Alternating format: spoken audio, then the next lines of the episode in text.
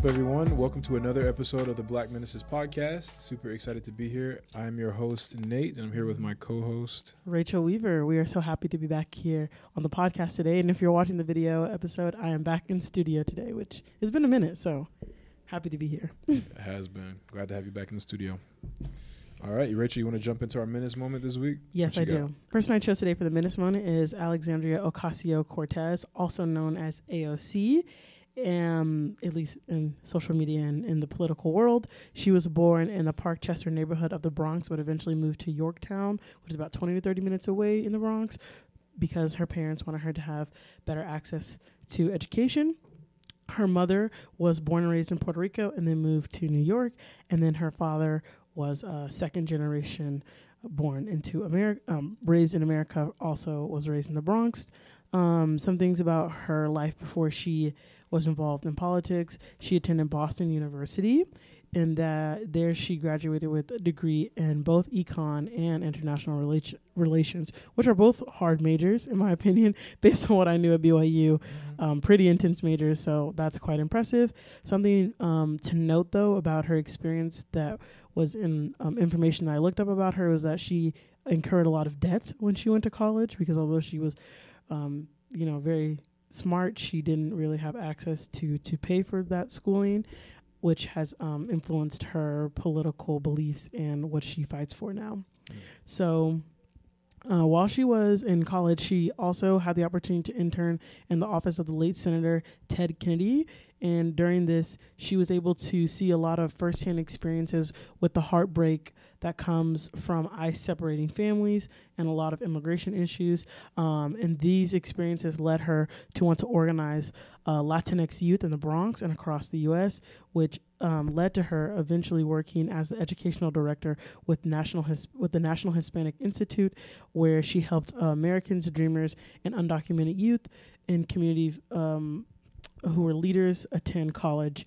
Um, and then during the 2016 presidential election, she works as, as a volunteer and organizer for the Bernie Sanders campaign in the South Bronx.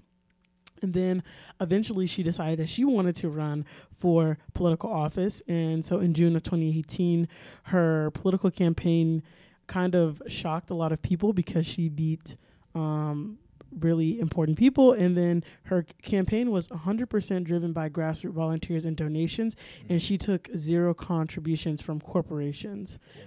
Which is something she still does today in her campaign, which is, if you don't know, that's not that's kind of unheard of in politics nowadays. Yeah. Mm-hmm. and then in um, January 2019, she was sworn in as the youngest woman and youngest Latina ever to serve in Congress. And in her first term, she introduced 23 pieces of legislation and saw three amendments get passed. That's and crazy because that's yep. more than Mike Lee has introduced in like his entire political Ooh. career. I think he's introduced like three. anyway, continue. Right. So even and so now she's on her third term and i know in her second term she introduced um, another 30 pieces of legislation which is kind of crazy and so she's quite impressive i think and um, what I think is really interesting about her position is she became a congresswoman during the time of social media, and so it kind of is showing like Gen Z's approach to politics and how we engage with our representatives. Yeah. Because not only was she someone who was you know out in D.C. representing, um, but also she has an internet presence and people like she's kind of famous as well in a way that politicians haven't been in the past. So I think it's challenging the view, um, you know, of historically of what politicians ha- have been seen as and viewed as, and their lack of accessibility as well. Mm-hmm. And she is very active on social media, and um, she's been interviewed by Vanity Fair. She also went to the Met Gala, which was kind of a controversial thing because of what she wore. Anyway, but I just think it's interesting how we're now in the age of politicians um, also oh, being celebrities. Didn't she wasn't like Eat the Rich or something? Yes, like but like her yeah. dress was super expensive too, so everyone's like, "What do you mean Eat the Rich when you're now wearing this expensive dress?" Which, right. Tough, tough, tough. I just think it's interesting and something that I'm excited to look towards in politics is as Gen Z rises and becomes, you know, in politics and things like that, Mhm. what that will look like with their involvement with social media. And um, I feel like that negatively impacts older generations. They don't like that, but younger generations, it's how we feel connected to people, and we view it. I don't. It doesn't ch- taint my perspective of a possible politician because their social media presence, unless it's negative. Mhm. um, but I feel like older generations are a little more apprehensive to those types of things, yeah. which is weird because the older people are what um, fund campaigns hmm anyway, some some things to think about. But AOC, you are a true menace because you are standing up and representing um, a community that historically doesn't have a lot of people fighting for them. And and I love watching her videos on the internet of her just questioning different people Mhm. in legisla- legislative sessions and her just speaking. She's very um, eloquent with her words, and um, um, it would be cool to see someone like her run for president one day. That would be cool. I would love to see that eventually. I think in the, the state that we're currently in, it would be a difficult thing to see. Yes, I agree. Meaning, like it, it, it would be like almost impossible for that to succeed in our current like political state. Yeah. But it's something that I would love to see for sure. Yep. Yeah. All right. Well, we are going to move into the interview portion of today, and we have a really special treat for you guys. Nate, do you want to introduce Will? Uh, Will, I Okay. don't want to introduce. Okay, you're man. right. You're right. want Will to We'll, we'll give him a little yeah. like slight introduction, then he can introduce himself. So today we um, have Will here with us on the podcast. Um, we shared about Will's story on our Instagram and TikTok last Mhm. week, and so today we're just interviewing him to to learn more about his story. And so, Will, go ahead and give us a little introduction on, on who you are. Hi, everybody. My name is Will, and I'm happy to be here with you guys today. I am a student at Utah Valley University, and as you guys know, saw it on the TikTok last week. There was a big incident, issues that's going on around Utah Valley, and we want to bring more awareness towards that because we felt like it's a topic. It's a hard topic, but it's a topic that's very important in our society nowadays, and then we need to bring more attention to it and also act upon it. Absolutely. Amen. Yeah. So if you haven't seen the videos on uh, Black Menaces TikTok, we just posted them. Maybe it's been a little less than a week.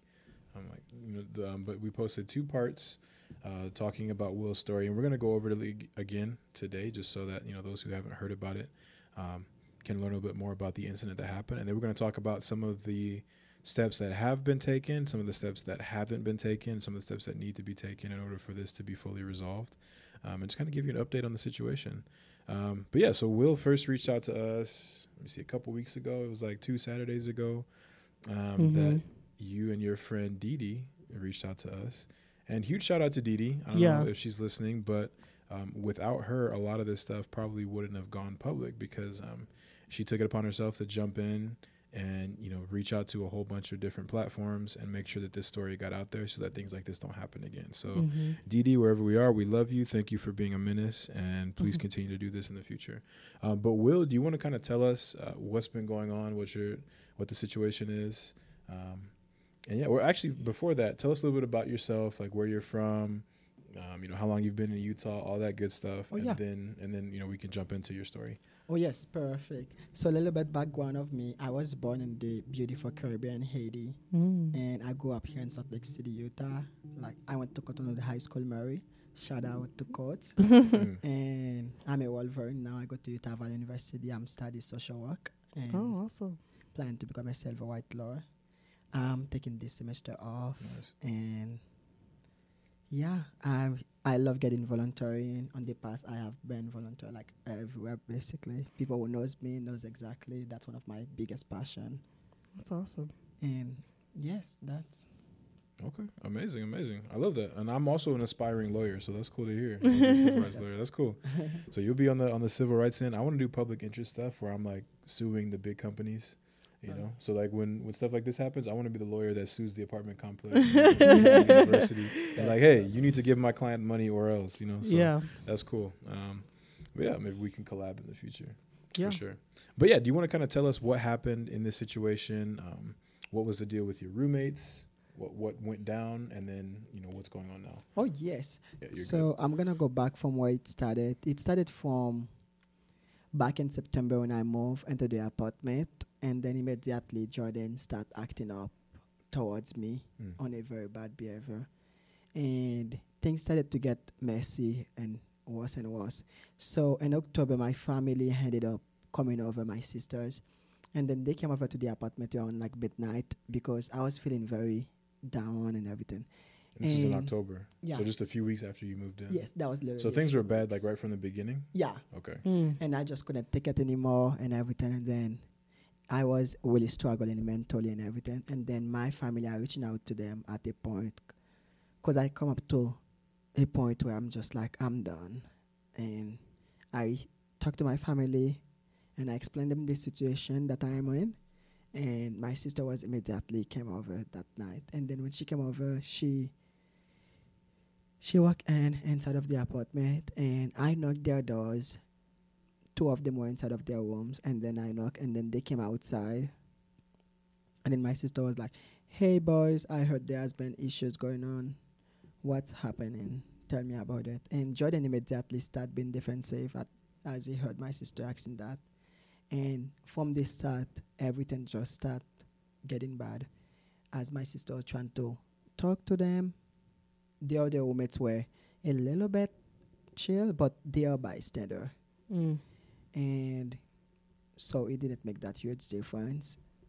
At the moment, my sister trying to talk to them, and then they get into arguments and stuff. And Jordan even ended up say bad words there at the thing as they were talking. Said bad words like would use the N word or, or what what words did he say? He used like other words that was that was kind of like aggressive towards Oh. my sister, and then Mm. plus he was like, "Oh, you don't live here. You you need to get out of the apartment and stuff like that."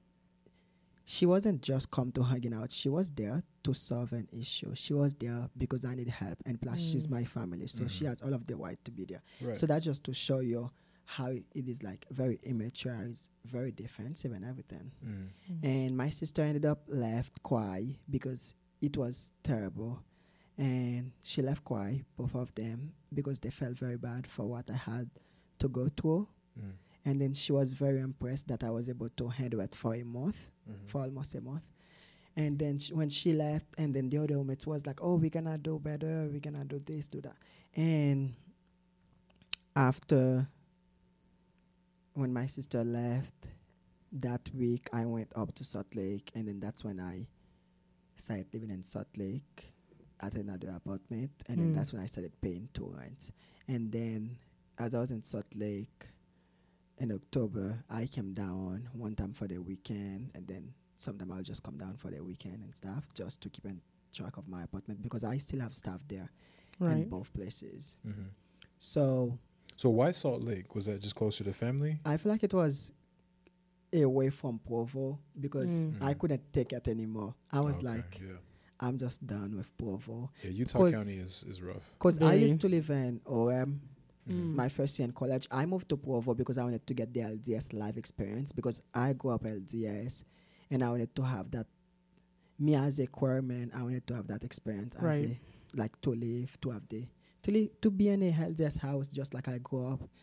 But it didn't go well and Mm. the experience wasn't good. Since when I first went to the church the first time, I introduced myself and I remember I p- said my pronouns and stuff. Jordan immediately started making comments about my pronouns, and one of my the roommate even admitted that he called Jordan out of it. He felt really bad at that time, and he was like, "Will is not coming back to church anymore."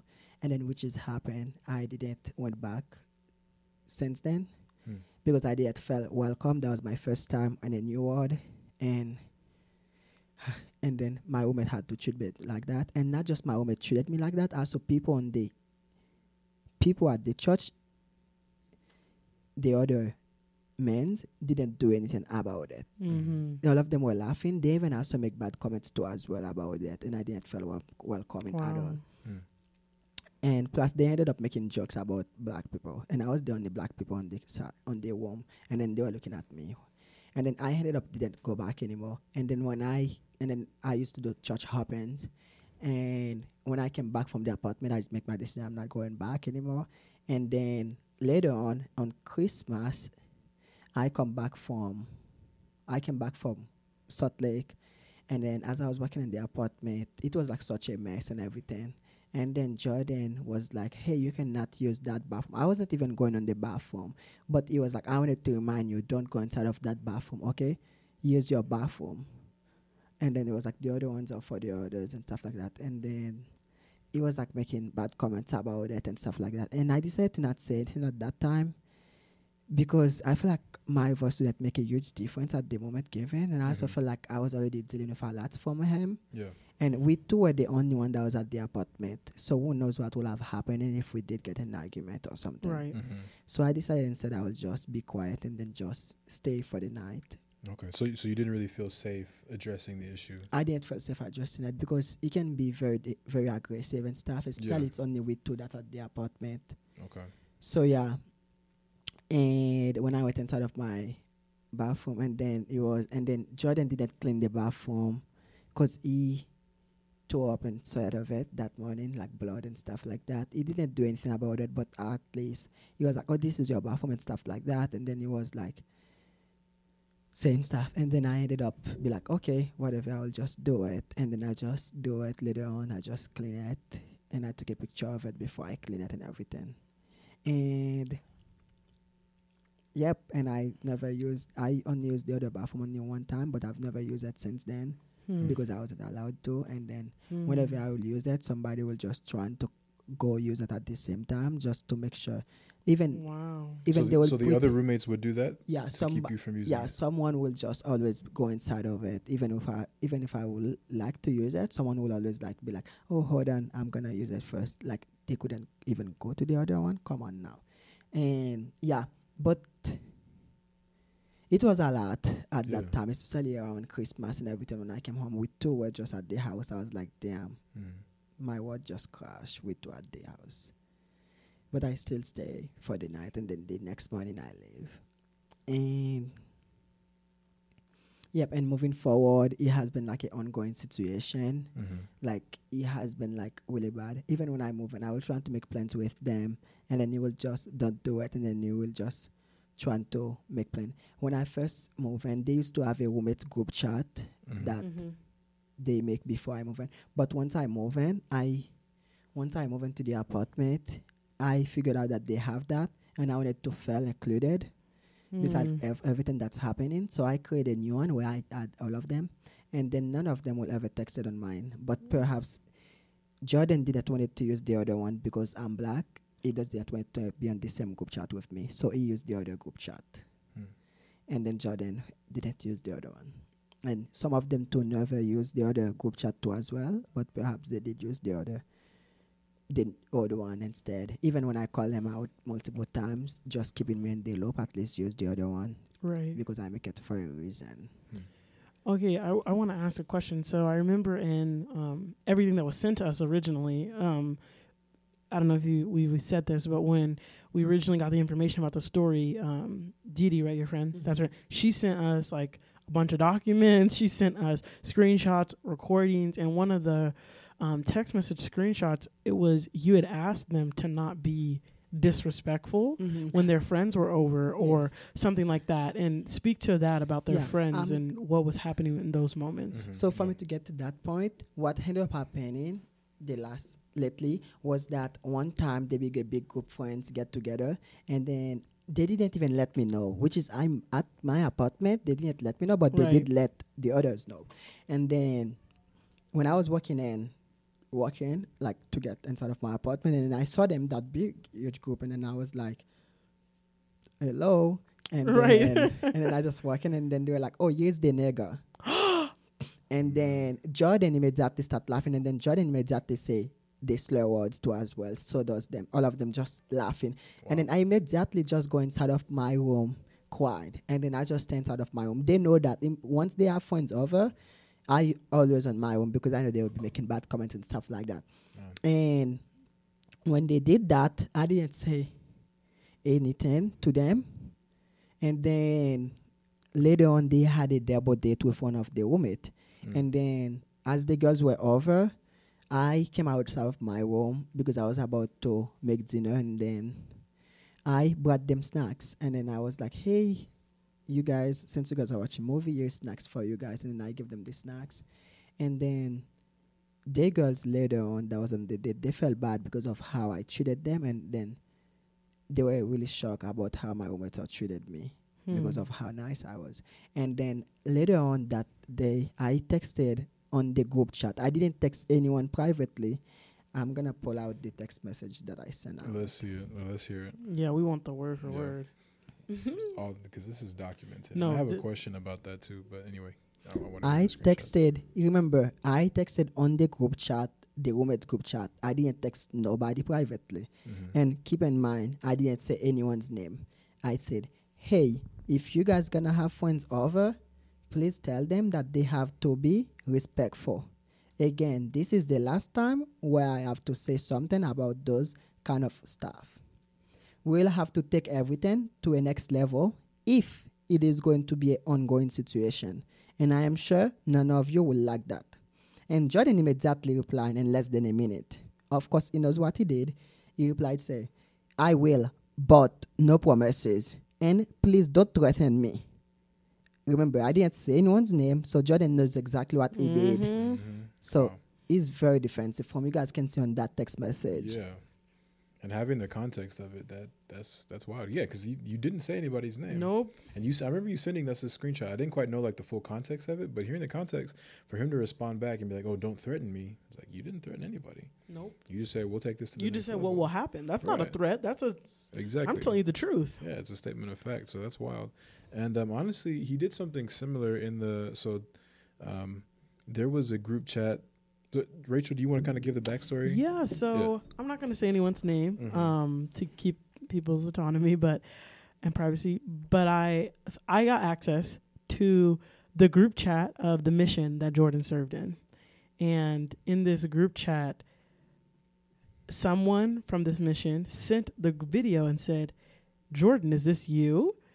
And the response in the the group chat was quite interesting because some people were, you know, were calling out um, his actions, and other people were um, defending Mhm. him. And uh, Nate, I don't know if you want to read. Um, and Jordan himself spoke up actually in the group chat too. Yeah. So the first thing that stuck out to me was like how many people started leaving the group as soon as the video was put in, without even saying anything. A bunch of people just started leaving the group, and that happened like over the next like couple of screenshots. It's probably like six people that just left the group. But it says, um, but then Jordan responded to the video and he said, "I'm sorry you saw that video. This is a terrible situation." I have been mischaracterized, and that is not who I am. And then he said again, that is not who I am. So my question for you, Will, is what do you think about this statement? For Jordan to say that he's been mischaracterized Mhm. and that this is not who he is, even though he didn't stop his behavior after being confronted about it multiple times. What do you have to say? Like, what's your response to this? As you all know, in this country, there always have been. Once a black man decided to say something, or once someone, anyone of color decided to say something, they always trying to call them, call them out. They always be like, "Hey, he's a bad black person. He's a Mm. black angry person." But in Jordan's situation, for anyone that listening or that has watched the videos, it is obviously that you guys know exactly, because not just me, it is hard to be able to have eight witnesses. Mhm. So, for the matter of fact, at that case, it is not even a miss characters Jordan at all. Because having Jordan on recording, even admitted what he has done, That part. Jordan's his voice, it wasn't like my voice make the recording, it was Jordan's voice. Mm-hmm. And not just that, having one of Jordan's friends for the past nine years plus, having him to admit it was Jordan what did was wrong, Mm. that's just to show you. There's no way that will have been mischaracterized. Right. Jordan. That's just excuse. And Jordan keep on making excuses. And even when I sent that text, Jordan was like, "Don't threaten me." That's a huge excuse trying to play the victim role. And Jordan knows it. He cannot be the victim. And Jordan trying to play it like he's dumb. Mm-hmm. Jordan cannot be dumb. Like Jordan cannot play it like he's dumb. Like Mhm. he knows what he has done. That's true. That is true. And you know, on the recording, uh, you know, first of all, we I had to cut a lot out because there's only so much that you can fit into Yep. a small video on TikTok, right? But I put in the part where he said, "I have a lot of black friends in Idaho," That right? part. Because pretty much everything that I put in there was an admission of his own guilt, right? He was saying, okay, yes, I did this, but I haven't done it in a long time. I've never said this. When did I ever call him the N word? I've never looked at him and, and then he said the N word, right? He actually Yeah. said it on, you know, and then and then he's like, oh, well, I wasn't saying the racial slur. I was just saying the word, you know. And then he says, um, what do you say? He he tried to make the excuse, well, I'm this way because of my black friends in Idaho, right? Which there are no like I doubt you had black friends in Idaho. You might have had one, but you didn't have a lot of black friends in Idaho. You know, but like things like that where he's just constantly admitting his guilt and there's no way that he can deny this, you know, because it's on recording. You have screenshots, like it's all documented. Like you said, you have multiple witnesses. All of the roommates have apologized to you personally and said that they should have said something or done something. His best friend of nine, you said nine years plus, um, has admitted that this is the way that he is, right? And so for all of those to be there, and then for him to say, "Oh, this is not who I am," there's a lot of other voices that are saying the exact opposite of that. And this is, you know, just is an interesting and very convenient way for you to to try and be the victim. And didn't he tell you that he was getting a lawyer too? Yeah, let me Yeah. get to that point. Tell me about that. the fact that the fact that when that happened, when I tell Jordan, we're gonna take this to the authorities. Mhm. The fact that Jordan ran away from the apartment. Remember, Jordan ran away from the apartment that night. Jordan went missing from the apartment. That's just to show how guilty he is. Mhm. Yeah. And the fact that Jordan just like running away and then straight up getting an attorney, someone to speak up for him. Mhm. That's just to show how guilty it was. At that time, I didn't get an attorney or anyone Yeah. because I know I got every single evidence I needed. Like Mhm. I wasn't, I wasn't. Of course, I was joining mentally, but I wasn't like going all over like crazy. But the fact that he left and then do all of those stuff, that was to show how guilty he is. yeah. yeah. And this was before the video ever got posted, right? Yeah. Yeah. That's wild. So, what have been like? Has your thoughts and experience as we shared the video and more people have known about this, and even people who are close to you? What has the social media response been to you from people you know or people you don't know? What the positive, negatives, and like how have you felt about that? I feel like I felt good. I felt really good for the support that I have receiving, like from people reaching out, even have people that would donating. That really mean a lot to me, Mhm. especially on those times. Like the messages mean the word to me. Like people been so kind about it. But one thing I have to mention, please, if you're listening to this podcast and you are not agree with everything that's happening, but please do not follow me on the street or anything, because I have been Mhm. running into that issues and I don't Really? have to deal with it. You've had people follow you on the street? Yeah, and it was a bu- about it was that. BYU student as I was getting off the UVX that was following me until I go inside of my apartment at the Glenwood. Wow. Were they what, were they saying anything while they followed you? Yes, they did. One of them was like, "What is wrong with people being racist?" And then another one, I'm like, they even like were going crazy and then like talking over. They were even talking over each other, cause I, cause I think one of them mentioned like it was like, so this is your first time in America and stuff like that. and then they were like talking and making comments, and then th- one of them even said the N word, which is I was very impressed because he was wearing a BYU T-shirt, and I'm guessing he's a return missionary Because because wearing a BYU T-shirt. Wow, And I that is can- repping Y to the max. Literally. Repping the Y. That is the Love it. most like. Okay, go ahead. Okay, wow. and Sorry, I can continue, see his garment from his T-shirt. Crazy. So that's That just part- to show you, it's definitely a return missionary, and all of them were wearing BYU T-shirts, and they were right next by BYU when I get off, and it was like crazy how they follow me. I don't know if they are Jordan's friends or not, but please, before anyone make any bad comments about that, I in- I invited you guys to come learn, come embrace, just like we give giving BYU an opportunity to learn. We're gonna get to that later on the podcast, but yes, learn something because there's so much you guys can learn from it instead of trying to make an argument about it. Mhm. It's Mm. wild that they were even able to identify you at all and then follow you to your apartment. you know? Yeah. But that's a good little walk. That's probably like from the from the bus stop. Because I know where that bus stop Glen- is. Oh yeah, yeah. From that bus stop to Glenwood is probably. Well, I guess I guess the apartment complex name is out there now. But from that bus stop to that apartment complex, it's probably about a quarter mile walk. Yeah. Yeah, it's probably 10, 10 miles. Yeah, it's Yeah, it's, it's like a ten minute walk. Yeah, that's Mhm. like a good second. Yeah, So I don't mind if the name of the apartment been out there because we need to call them out. Yeah. Oh, Glenwood, okay. Come on now, do. Yeah.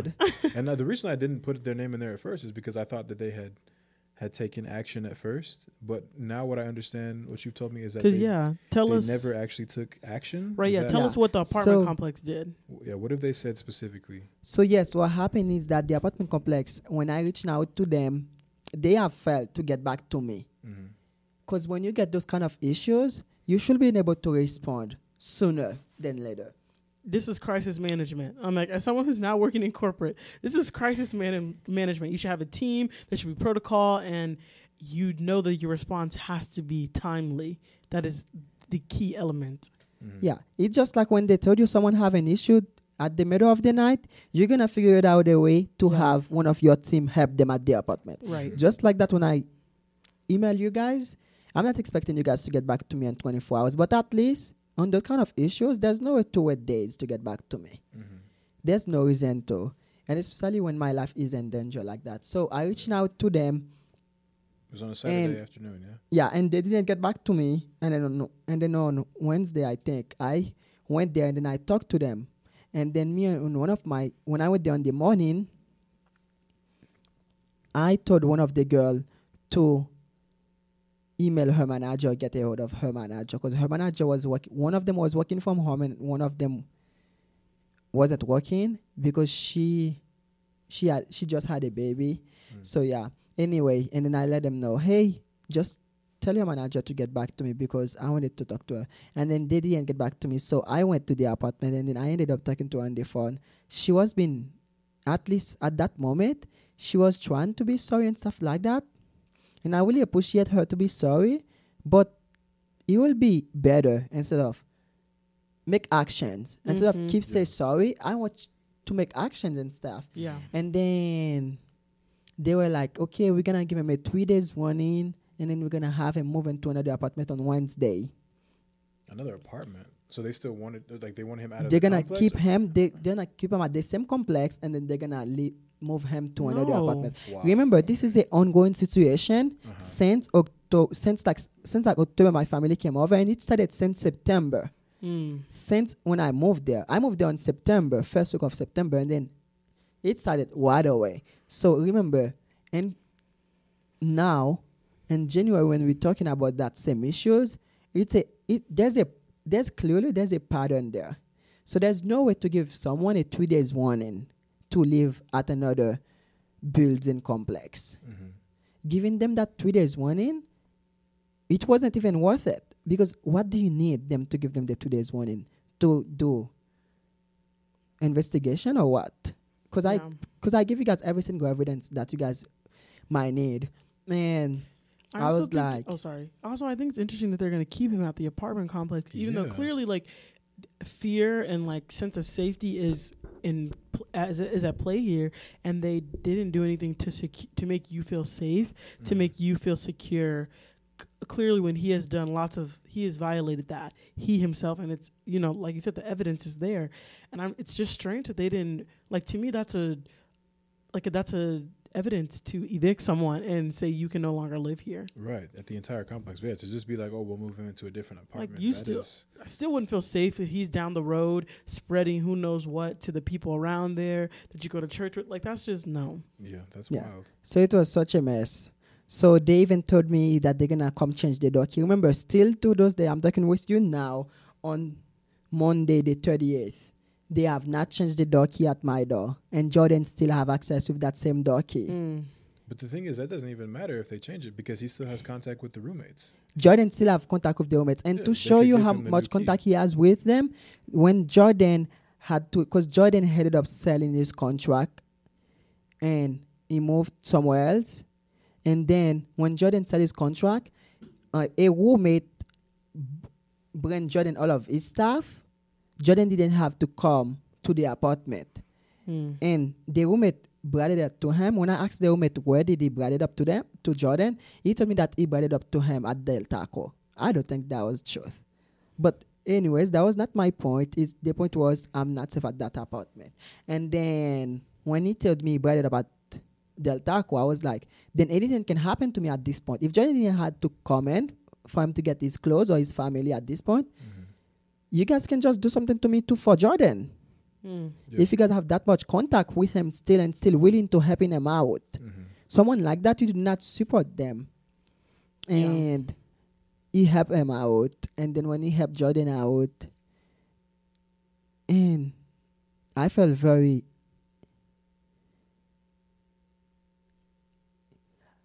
at that moment I felt like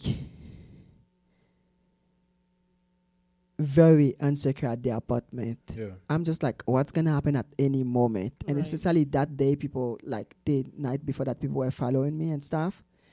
I'm just like, Jordan move out. The door at the apartment hasn't changed, and my room there's a window that's on the street. Basically, like people can come by the window. Hmm. And then I was like, damn, what's gonna happen? And I did not step at my apartment at all at that moment. Hmm. And when that happened, I felt like it was very bad, and I didn't like how the Glenwood handle everything. Like they handle it pretty bad. I know that she was like, "Oh, we cannot ev- like evicted someone without not give them a warning," but there are some issues.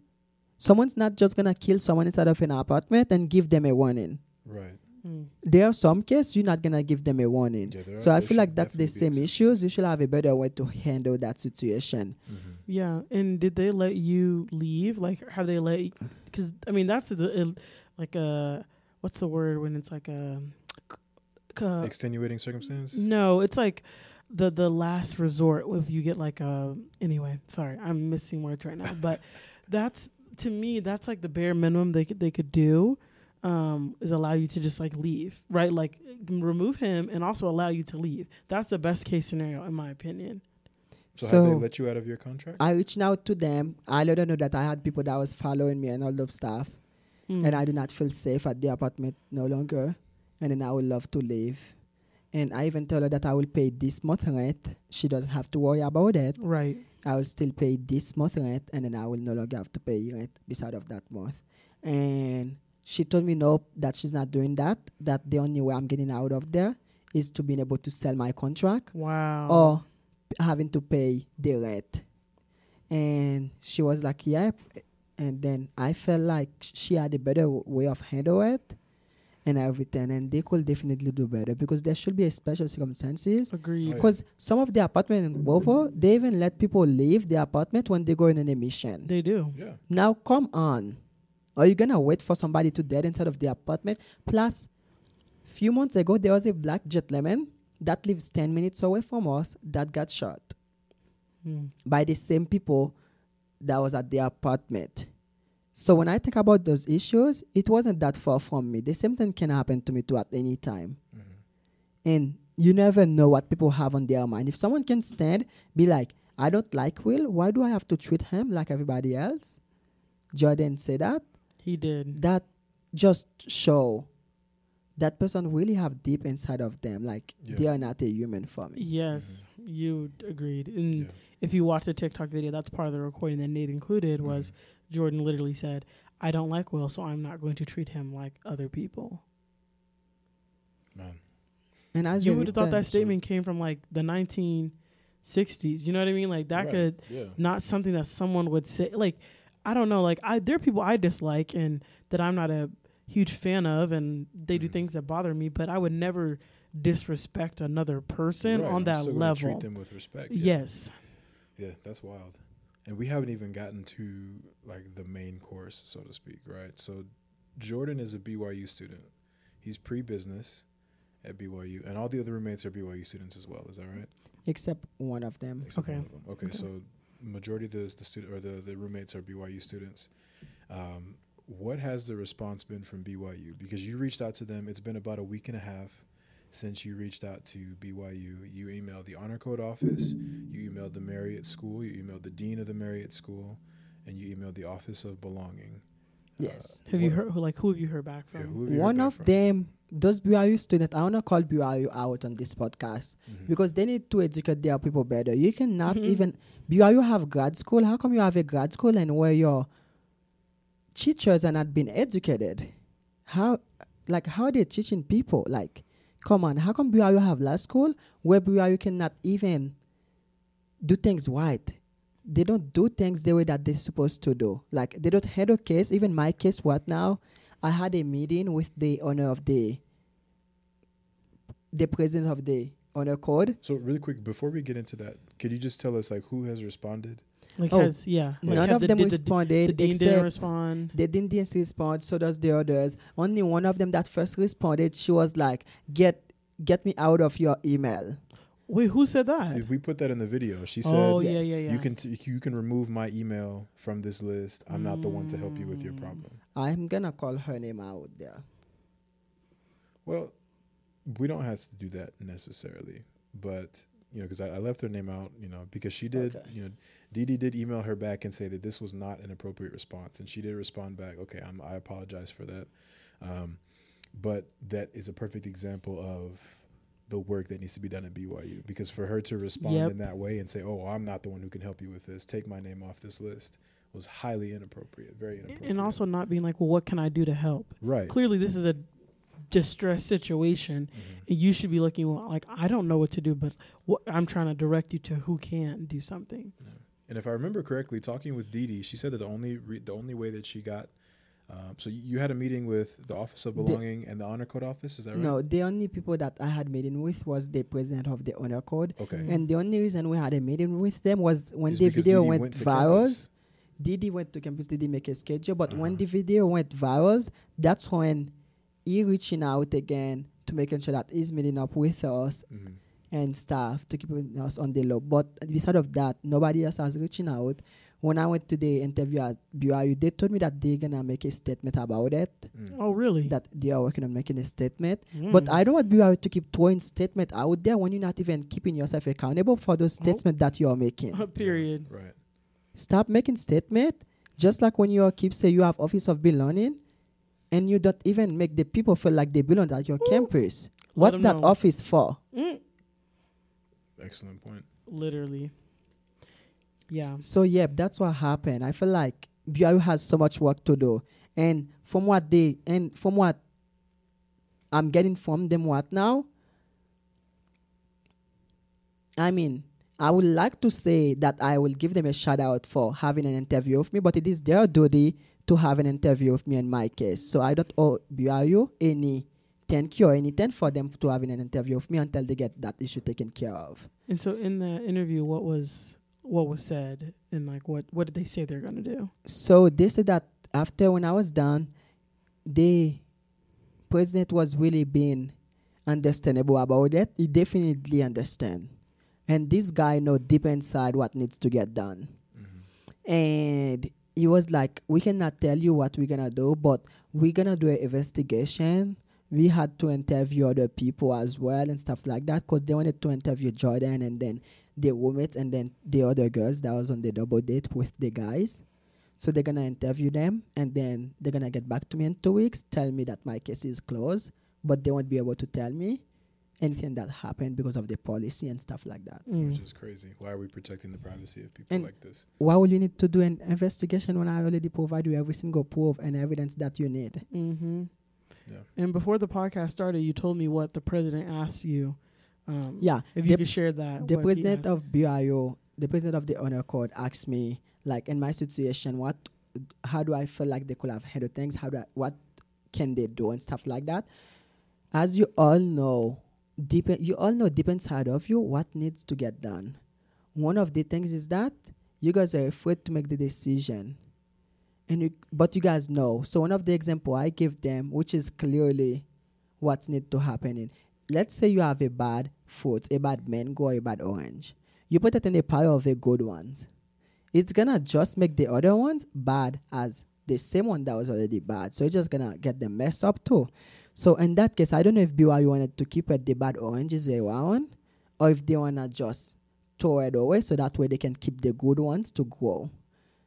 Because let's say me as your roommate, you treated me that way. How are you gonna treat one of your classmates that black or anybody of color that you see around the campus. When they are quiet around the campus are you not gonna be the reason they are quiet how are you gonna make the safe place at the campus when you can't make your room your apartment a safe place for people?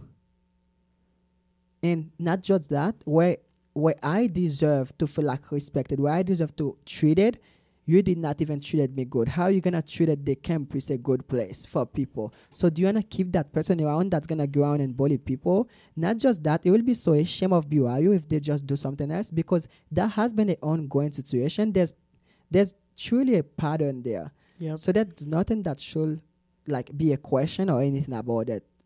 And each one of them know deep inside what need to get done. And BYU so far have said thank you to me for every single evidence that I have proved them. And they are completely fine with evidence they told me. They did not need any more evidence because they got everything covered and it's clearly they know what's the issue. Hmm. And they also called Jordan out for being very immature and for how Jordan handled the situation so far. So they know exactly what's need to get done. Hmm. It's just a matter of doing it at this point. Yep.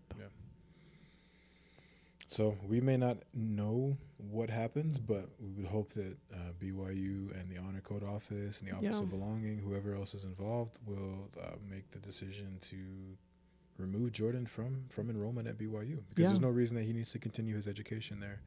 Um, that may be something that some people disagree with, but in a situation like this, if you are making other people feel unsafe, and if someone feels like their life is threatened by you, then you're not someone who needs to be around other people. Um, especially in a situation like this. You know, if you're going to be discriminating against people, um, if you're going to be using racial slurs, making people feel unsafe, then you need to be held accountable for that. And in this case, accountability would look like him losing the opportunity to get his education at BYU. He can go somewhere else. Yep. Hopefully, he learns from this. But it, I feel like um, this is the the best thing to do because if not, he's just going to you know he'll feel empowered by this, and BYU will be empowering him to do this more often in the future, and then it's just going to breed a very dangerous individual, right? Yeah. Someone who feels like they can get away with whatever they want, whenever they want, and that's not the kind of narrative that uh, that needs to be continued. And it also has nothing to do with the missions of BYU. If BYU is true to to what they claim on their website when they talk about their missions and objectives, then Jordan immediately he needs to be removed from the university because he is in full contradiction of, of those objectives. Well, what's interesting is um, in the honor code specifically, I find it interesting that the honor code met with you of all people because you know we have for a while um, different marginalized communities have pushed for there needs to be something in the honor code about um, you know something something about racial saying inappropriate racial things or just like you know protecting people's right to still you know it's freedom of speech but also like hate speech is not allowed and there needs to be something written about that in the honor code and there's nothing in there right now. But to me the fact that there are so many uh, so much in the honor code about like what you wear, what you do, you know, all the commandments of the church are in there, right? Like coffee, tea, and all this stuff, and unnatural hair colors, and having beards. These arbitrary things in reality, but there's nothing about if, if this is truly like a Christ-like university. Why is there nothing about hate speech or inappropriate language in that way? Because it does talk about like foul language in the sense of like swearing, but like why is nothing of what he said that is a clear violation in my opinion. Like you clearly need to repent to god if we're getting religious here right? And like you have done something wrong. And it's like yeah we can't judge people's sins but byu d- does judge people's sins. Mm-hmm. Byu if you commit certain sins and you attend byu you will be removed from the university. Yep. And to me this is a case where we need to look at this that was this sin that was committed at a level that i think is offensive if you feel like you Mhm. can remove people from byu for having sex if you feel like you can remove people from byu for drinking then i feel like this man should be removed for saying racial slurs blatantly multiple times on recordings To While- put it into context, um, you know, I'm sure you remember the Brandon Davies. Remember when that happened way back? I think it was in like 2015, 2016. Brandon Davies was a BYU basketball player oh yeah who had sex. yes i do Um, remember this He had sex with someone, yep and then he ended up being suspended from the team.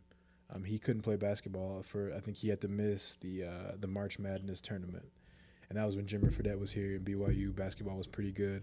Um, but he ended up having to miss that. He was suspended from playing basketball because of that. I know of more than one person who's been actually expelled from BYU same for getting pregnant without being married. Um, just like you know, no other problems, academically fine, but just got kicked out of BYU because they got pregnant without being married. Um, things like that, where BYU has taken action and kicked those people out of school. This kind of situation, the same thing should occur. Yeah, and while you guys talking about religion, I also did give the church a chance for them to act upon that Mhm. Because as my bishop, I would have felt bad without not reaching out to him. So we Mhm. did send him an email, and he has failed to get back to us. Hmm. And he did not get back to us, but perhaps he did contacted Jordan's family, and then he had spoken with them. And then a week later, when the video started going viral, that's when he had reaching out to me and then trying to tell me that he would like to meet up with me. How is everything going? Hmm. Like he didn't want it, he didn't even approach the situation. Plus, we even email you. You should have at least replied to our email. right. And then later on, when I shot him a text message, he responded to me just making excuses. And then basically, what all he was saying was that nobody's perfect, and then yeah, yeah, allow people make mistake and stuff like that. Like he's not perfect. He's trying his best. I understand you are trying his best, but you have to understand. You could have at least be like, "Hey, I received your email. I am so sorry you are going through this. At least say something." Right. Don't just don't say anything to me and call Jordan's family, making sure Jordan's okay. Jordan's okay on what? Hmm. Mhm. I was the one who reaching out to you because I felt the need. Jordan needed reaching out to you first. I was the one Hmm. that sent you the email, and I sent you all of the evidences. So there should be like no issues for you to not contact it to me until like a week later. Hmm. Yeah, there's no excuse for that. Nope. No excuse. And then that's when he has come to that. I decided to just leave the church because I felt like being part of a community that do not get your back. That's really hard. Yeah. and then for them to be able to not not know what to do and what know like you need to everybody knows what what's good what's bad when you are doing the bad thing you know exactly it is not it it is not good it's just not right you could have done better been part of a community who do not get your back and then they are basically part of the problem too Agreed. because Mhm. probably if the bishop did reaching out, you probably wouldn't get that far. But you has missed your chance, and the church has failed so many people, and I'm one of those people now that they Mm. have failed. Mhm.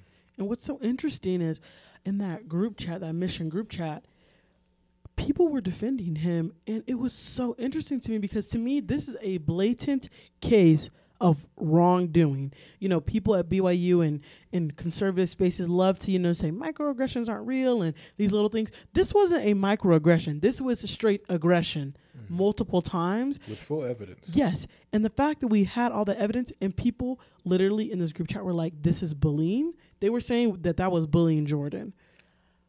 Really? Like, it's just so crazy to me that people will double down in their beliefs and their biases and refuse to even accept when it's plainly in front of them Mhm. um, which again sh- shows to me that BYU, in my opinion, owes their students um, education on these itch- issues and owes people um, some type of recognition because these are real documented things. People study these things outside of cases like yours. Will this is real stuff that um, has whole literature um, things dedicated to it, and I think that um, universities are higher learning institutions. They were liberal institutions from the beginning, and they owe that to students, in my opinion, which is why I constantly push for um, some type of race or history class to be taught at BYU, because at the very least, this can maybe help someone like Jordan or people who refuse to believe your situation. They will have hopefully enough unrefutable evidence that will hopefully sway them.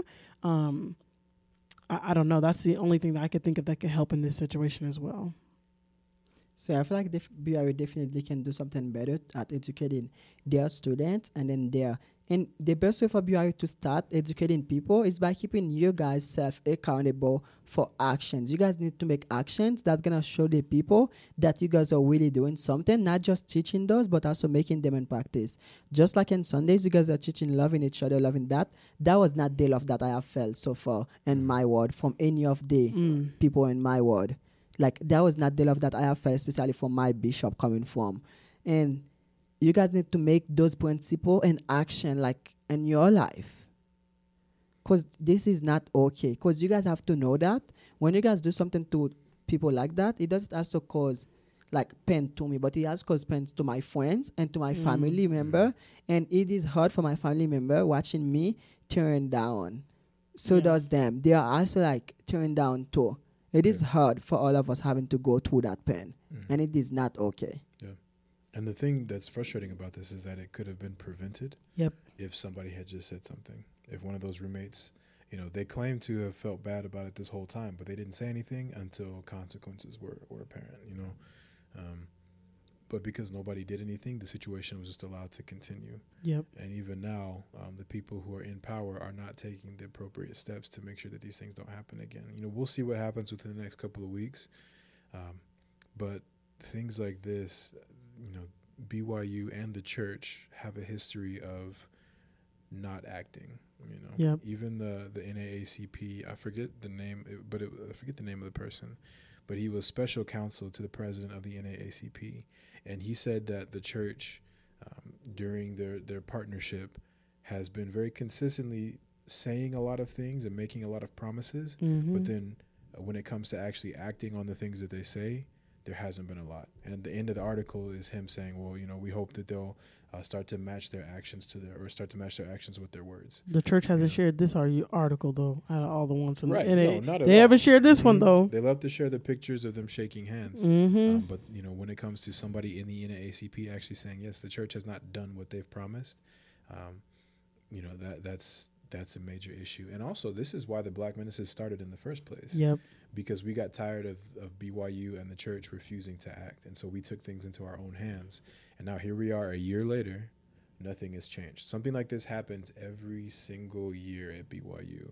Every single year within the church, there's always some sort of event, some major incident of racism. They Blatant. blatant racism, and they refuse to address it to change things. Now, I remember, you know, we said we didn't want Brad Wilcox fired from the university. We just wanted accountability, and there was none. As far as I know, he's still at the university, still teaching his religion Yep. courses. Um, you know, and even at the time, people were defending him. His his uh, well, I won't get into all of that, but there are people defending him, and, and and you know, trying to say that we were we were villainizing him and all of these things, and general authorities were calling him and talking about how um, how you know he was being persecuted and things like this, and you know, it's it's the same thing. Here we are a year later, and the same issues continue, and so. As the Black Menaces, we're going to continue fighting. We're going to continue calling for accountability. Um, we're going to make sure, Will, that your story gets told on many different levels. Yep. Um, because these things need to be addressed. Because historically, the church has not changed unless there was significant outside pressure to do so. That's why the priesthood ban was lifted. It wasn't because it was revealed by God. It was because um, it was Mhm. no longer it was no longer popular. You know, it was no longer something that was financially reasonable, and it was no longer something that was politically reasonable. And so they changed. And the church has a history of adjusting uh, for politics, but they're usually anywhere from 15 to 30 years behind the times. And so this is something that definitely needs to be changed and needs to be brought into the limelight. Um, I want to kind of end on like a more positive note. Uh, you know, we posted those videos online, and even though there have been some negative responses, you've also gotten a, a lot of support from Yep. people in the comment section. You've had people donate to you. Do you want to just kind of talk about um, like how that support, like what that support has meant to you, and is there anything that you want to say to like people on TikTok, Instagram?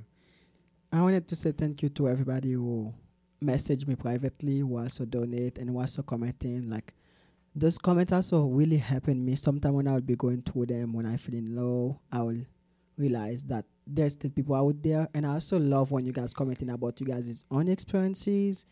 And also when you guys trying to reaching out how you guys can help and those kind of ways that really show that we we are human, that we not alone, that we got each other's back, which is one thing that my main goal is to spread awareness out there so that way people know those things are still happening and they are and I want my story to be a life changing for someone else's so that way they know that they are not the only ones that going to it and also that's the reason I wanted to find justice in my case because me having justice in my case not just me but it's a whole entire people who never got justice on their case they will finally feel like we've been heard Mm, and I want to use Mhm. my voice and all of the power I got mm. to find justice. Yes. Love it. Love that. Well, I think we'll end there. That Yeah. that was great. You you was shared perfect. a lot, Will, and um, really moving and powerful.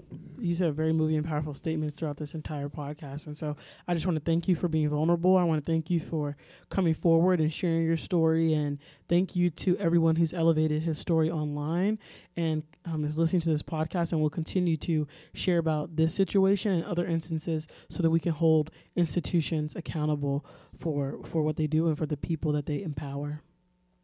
Absolutely. I think um, I think we'll forego recommendations. I agree. This week and just leave it where we are. Yep. Um, we want Will's story to be the focal point of this episode. Yep. So, yeah, Will, thank you so much for being on the show with us. Yep. For being on the podcast with us, and uh, we will catch y'all next week. Yep.